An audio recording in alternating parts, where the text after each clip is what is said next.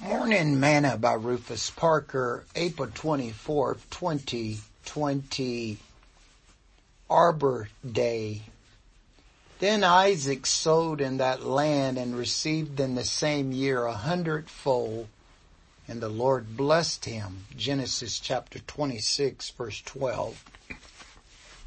Today's morsel among the pioneers moving into the Nebraska Territory in 1854 was J. Sterling Morton from Detroit.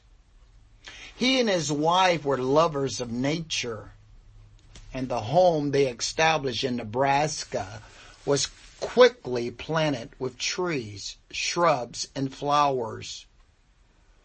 Morton was a journalist and soon became editor of Nebraska's finest newspaper. Given that forum, he spread agricultural information and his enthusiasm for trees to an equally enthusiastic audience. His fellow pioneers missed their trees. But more importantly, trees was needed as windbreakers to keep soil in place for fuel and building material, and for shade from the hot sun. Morton not only advocated tree planting by individuals in his articles and editorials, but he also encouraged civic organizations and groups to join in. His prominence in that area increased and he became secretary of the Nebraska's territory which provided another opportunity to stress the value of trees. On January 4, 1872, Morton first proposed a tree planting holiday to be called Arbor Day at a meeting at the State Board of Agriculture. The date was set for April 10, 1872. Prizes were often to counties and individuals for planting properly the largest number of trees on that day. It was estimated that more than one million trees was planted in Nebraska on the first Arbor Day.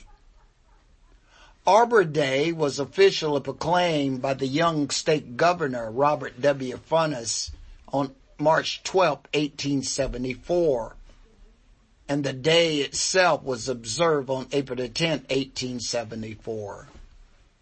In 1885, Arbor Day was named a legal holiday in Nebraska, and April 24th, Morton's birthday was selected as the date for its permanent observance.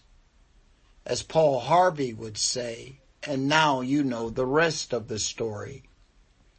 When God told Isaac to plant where he was, Isaac obeyed, and in the first year he reaped a hundredfold. We never know what God will do with the seed of tree that we plant. We plant and God gives the increase. Sing this song with me today.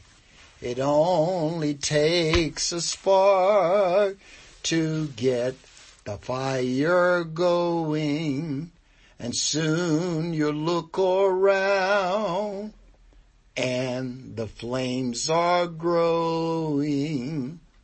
That's how it is with God's love.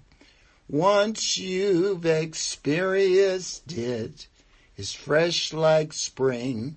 You want to sing you want to pass it on. Thought for today. Plant a tree of kindness and watch it grow.